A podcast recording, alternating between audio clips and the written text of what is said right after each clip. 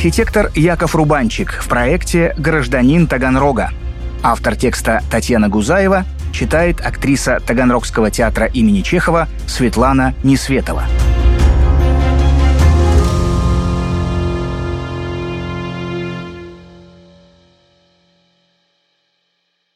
«Как ненавижу я Луну», – подписал архитектор Рубанчик один из своих рисунков. Ленинградское небо в просвете двора колодца, пронзенное лучами зениток. В лунные ночи гитлеровцы бомбили и обстреливали город особенно яростно. Сам архитектор, его сестра Женя и маленькая племянница Леночка во время воздушных тревог уже не спускались в убежище. От недоедания не хватало сил. Просто сидели, обнявшись, на кровати. «Умирать так вместе», — говорила Леночка, совсем не детские слова. Но смерть не посмела их тронуть. Роль ангела-хранителя для Якова была уготована его сестре. А племянница Леночка, став взрослой Еленой Михайловной, бережно сохранила и передала нам, потомкам, блокадные рисунки своего замечательного дяди. Глава первая. Фамильное дело. Профессия Рубанчика была предопределена, можно сказать, с колыбели. Архитектором был родной дядя по маме Адольф Минкус. Одно из ярчайших его творений – монументальный дом политехнического общества, построенный в Москве в тысяча девятьсот пятом году. Сын Адольфа, Михаил, автор множества шедевров, например, проекта высотки МИД на Смоленской площади в Москве, за который был удостоен сталинской премии первой степени. Муж маминой сестры Федор Трупянский, известный архитектор, профессор. Его сын Борис выбрал эту же профессию.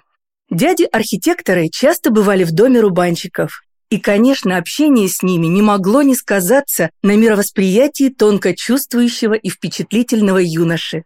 А Яков, по воспоминаниям, был именно таким.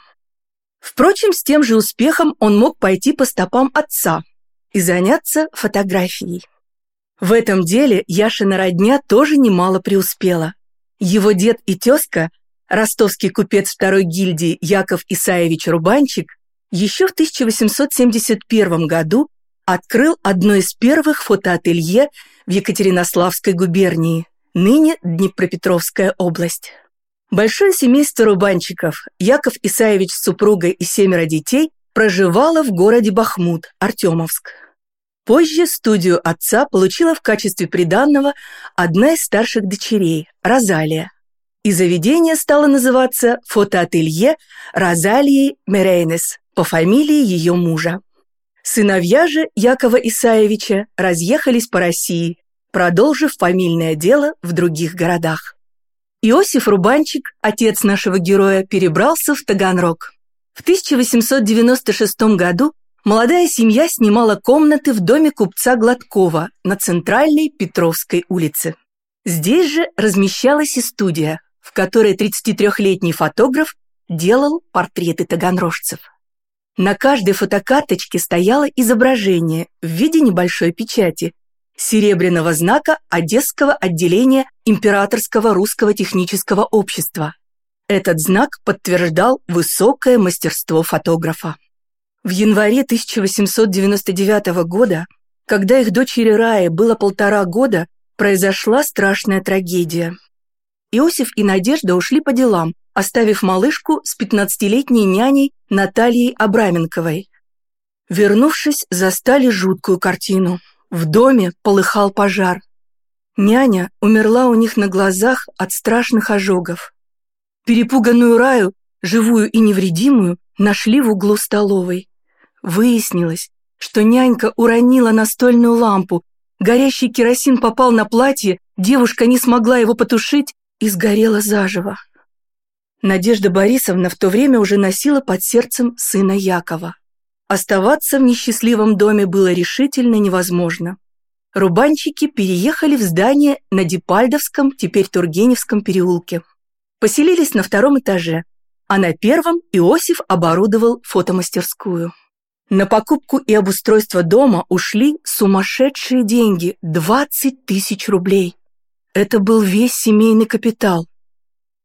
«Ёсенька, как же мы будем жить?» – спрашивала сквозь слезы жена. «Не волнуйся, Наденька, сейчас придут клиенты, и у нас будут деньги», — утешал ее заботливый Йосенька. И действительно, новая студия Иосифа Рубанчика быстро завоевала большую популярность. Таганрожцы ценили его мастерство и заботу о клиенте. Он хранил все негативы, поэтому случайно испорченный портрет можно было отпечатать заново. Кроме того, Иосиф был настоящим фотохудожником. Он превращал каждый снимок в произведение искусства, подчеркивая лучшие стороны оригинала и ретушируя несовершенства. Безусловно, для такой работы требовался талант живописца. Недаром ведь ретушером в другом таганрогском фотосалоне в молодости работал сам Архип Куинджи. Так что любовь к искусству Яков Рубанчик унаследовал и по отцовской линии, и по материнской.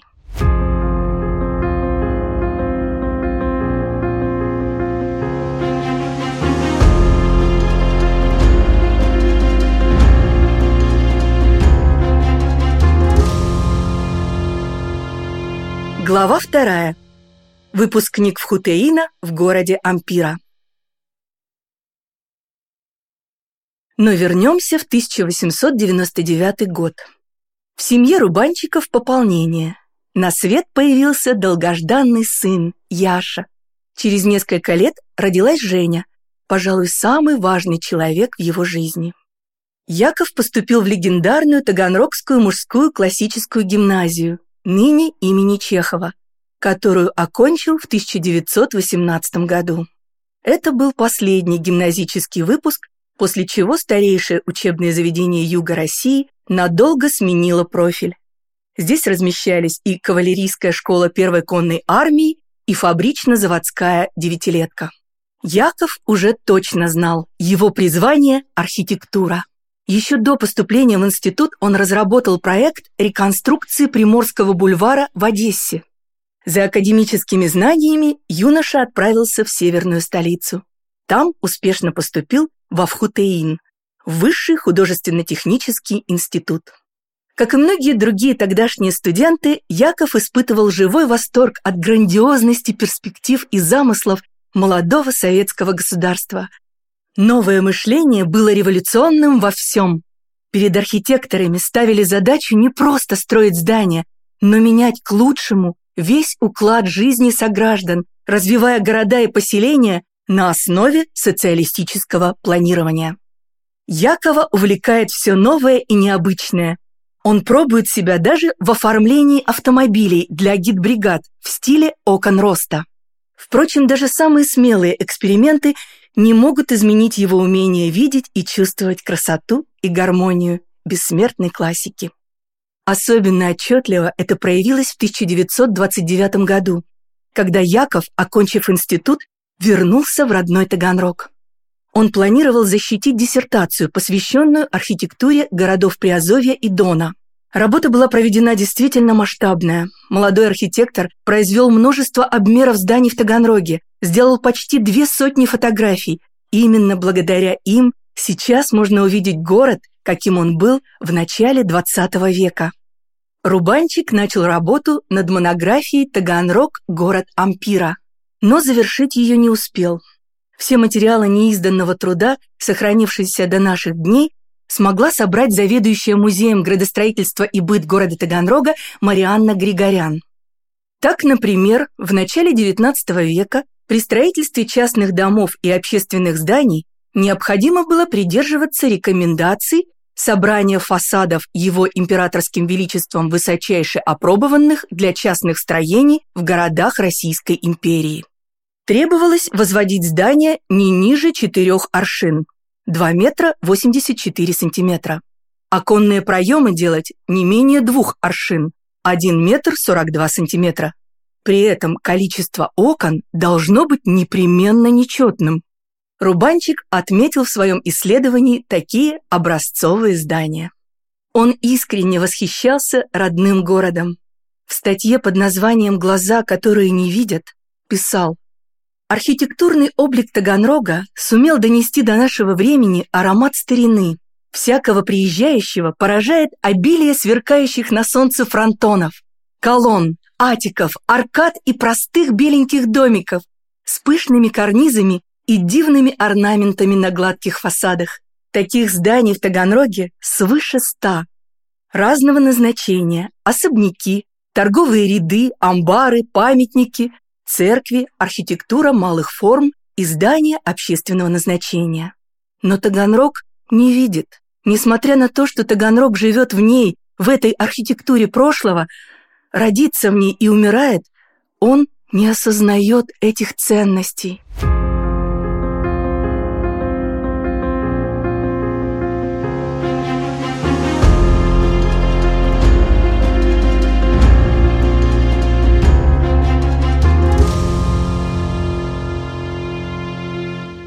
Глава третья. Отличный немецкий протез. Правда, сам Яков в то время работал в совершенно ином стиле. Вернувшемуся в Ленинград архитектору ближе конструктивизм. Масштабный, яркий, дерзкий.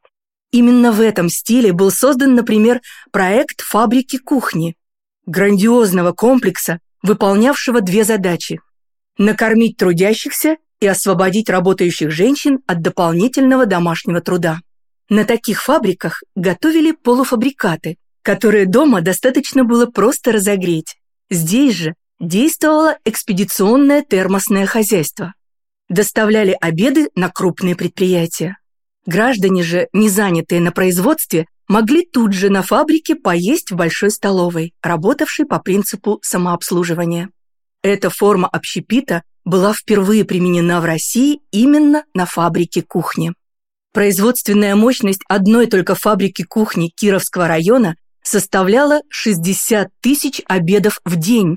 За три года Рубанчик и его коллеги Армен Баручев, Сидор Гильтер и Иосиф Мерзон создали такие фабрики в четырех районах Ленинграда.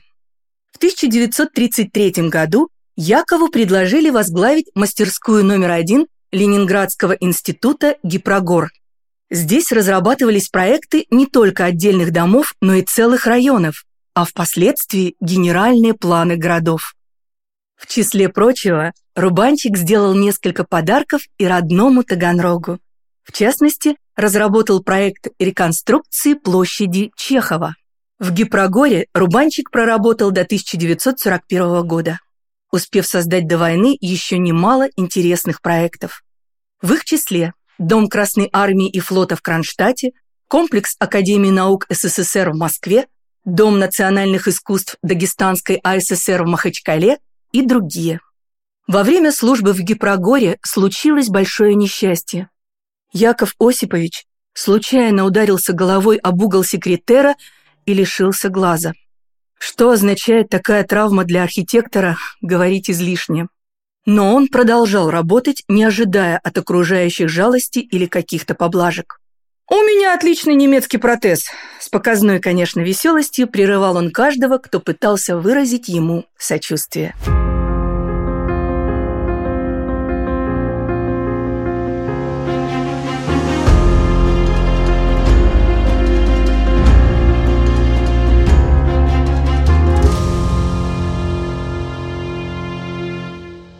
Глава четвертая. Блокадный дневник. Этот немецкий протез определил его дальнейшую судьбу. Началась война, Яков оказался негоден к военной службе. Но эвакуироваться из осажденного Ленинграда отказался и вместе с коллегами занялся сохранением памятников архитектуры. То, что можно было спасти, спасали. Например, организовали захоронение скульптурных групп с Аничкова моста. Их сняли с постаментов, смазали солидолом, поместили в ящики и закопали во дворе Аничкова дворца, тогда Дома пионеров. Изваяния поместились под землю лишь на две трети. Выкопать ямы глубже не получилось из-за грунтовых вод. Тем не менее, это спасло скульптуры от разрушения.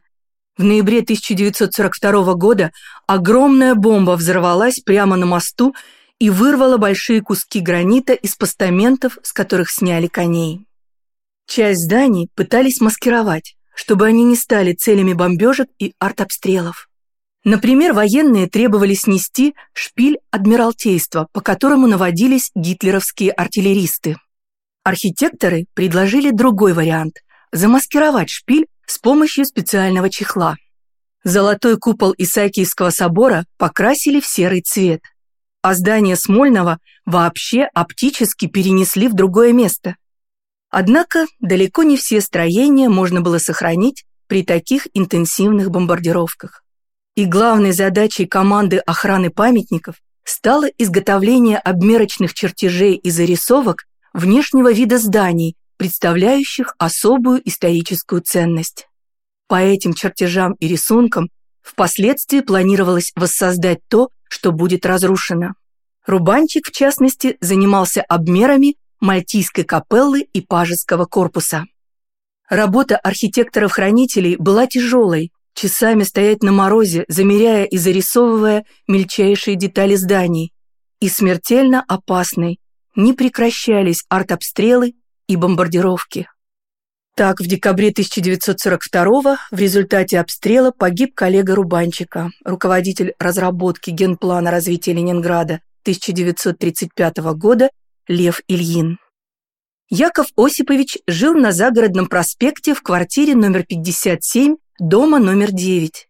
Вместе с ним тяготы блокады делили мама, сестра Евгения и Раиса, и племянница Леночка, двух лет от роду, дочь Жени.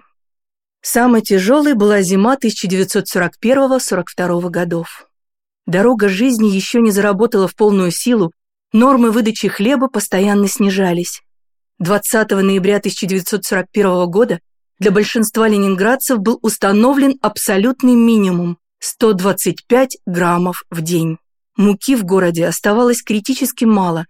В состав хлеба входили овес, солод, соя, обойная пудра – и до тридцати пяти процентов целлюлозы. Истощенный до крайности Рубанчик уже не мог носить рабочий портфель в руке. Он привязал к нему веревку и вешал на шею. Так, с портфелем на шее, шел на службу сохранять шедевры архитектуры. Он зарисовывал не только здания. Яков вел хронику жизни осажденного города от первой воздушной тревоги на Невском до самого момента снятия блокады. На его рисунках девочки-зенитчицы, разрезающие ночное небо лучами прожекторов, взволнованный муравейник, очередь в табачный магазин, шрамы от осколков на колоннах Исаакия и гробы, гробы, гробы.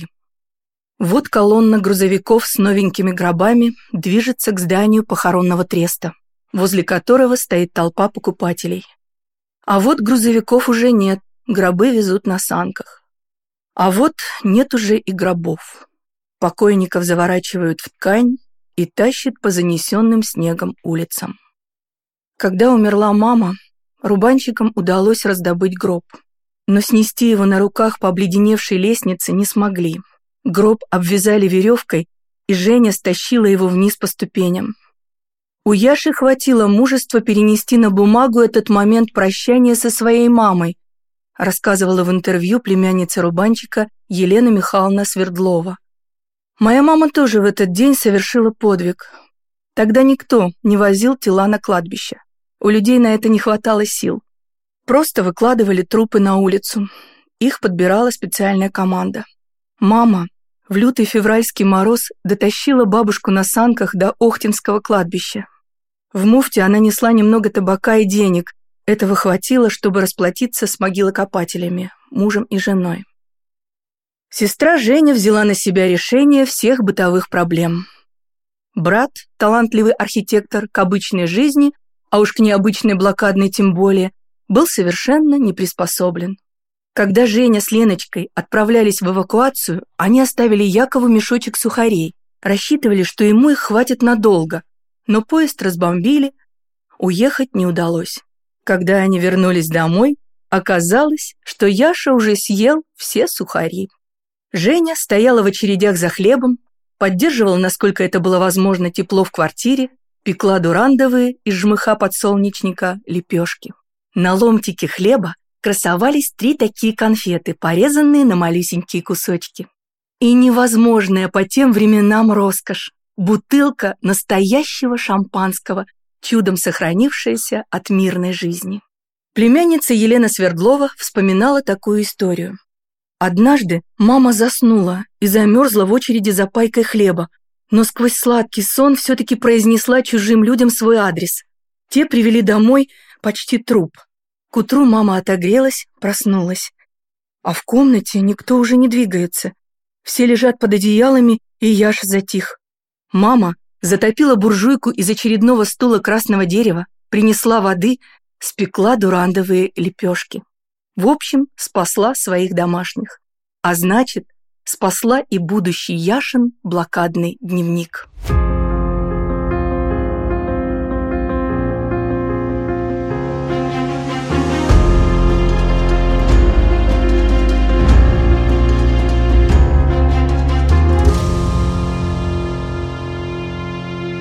Глава пятая. Мама, что такое птицы? Ни кинохроники, ни воспоминания очевидцев, ничто не сможет до конца объяснить нам сегодняшним, что такое ленинградская блокада. Разруха, голод, холод, смерть. Смерть, смерть. Ежедневно, без малого два с половиной года. Дети хоронят родителей, матери своих младенцев. Сложно, невозможно сохранять самообладание и рассудок, тем более человеку творческому, ранимому, впечатлительному. Рубанчик спасался рисованием. Все свои эмоции он выплескивал на бумагу. Одной из главных тем его зарисовок стали оборванные провода, как символ прервавшихся жизней, несбывшихся надежд. «Мой дядя превратился в настоящего дистрофика», — вспоминала племянница. Он буквально заставлял себя подниматься в нашей промерзшей комнате на Загородном проспекте и браться за рисование. Зимой дядя рисовал в перчатке с обрезанными пальцами, чтобы удобнее было держать карандаш или перо. Он макал перо в тушь или чернила и фиксировал самые пронзительные моменты. Рисунки Якова Осиповича, их более трехсот, стали подробнейшей летописью жизни осажденного Ленинграда и объединились в блокадный дневник. Они находятся теперь в Государственном музее истории Санкт-Петербурга. Сохранилась и серия «Расстрелянный Растрелли». Сразу после снятия блокады архитектор запечатлел разгромленные дворцы в Пушкине и Петродворце. Да, наконец, многострадальный город на Неве освобожден. Вот как вспоминала это событие Елена Михайловна, племянница.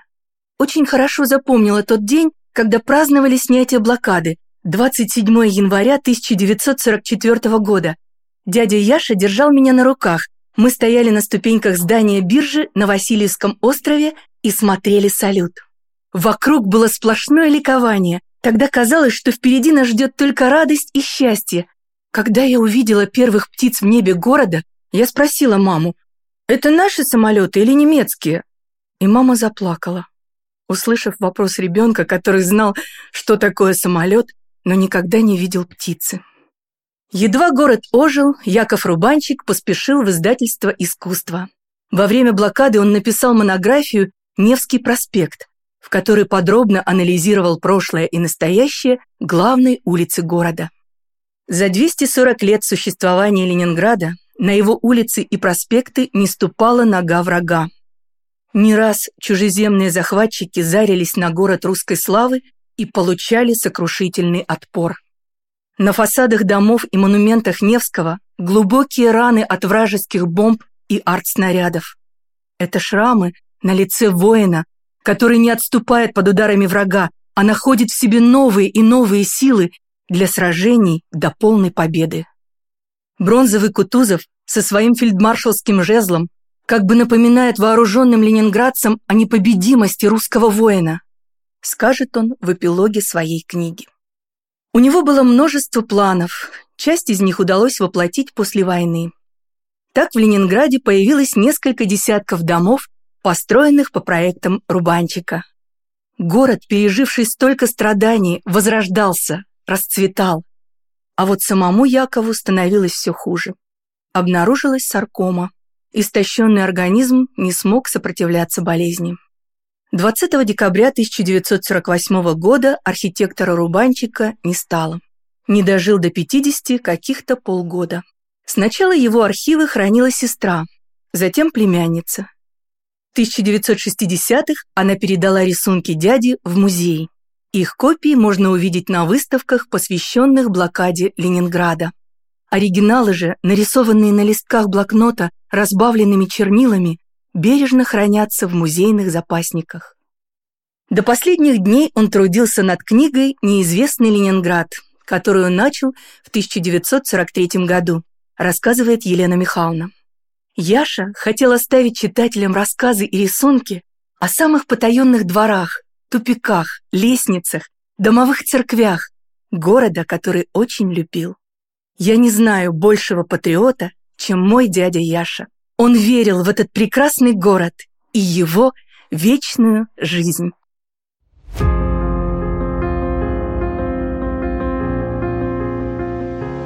В сентябре две тысячи двадцать третьего года Таганрогу исполнится триста двадцать пять лет. Журнал «Нация» и банк «Центр-инвест» сообща придумали подарок имениннику. Мы расскажем истории двадцати пяти его уроженцев и жителей, которые прославили Таганрог не только в пределах России, но и за рубежом. Если вам понравился этот подкаст, подпишитесь на журнал «Нация» в соцсетях, чтобы услышать новые истории.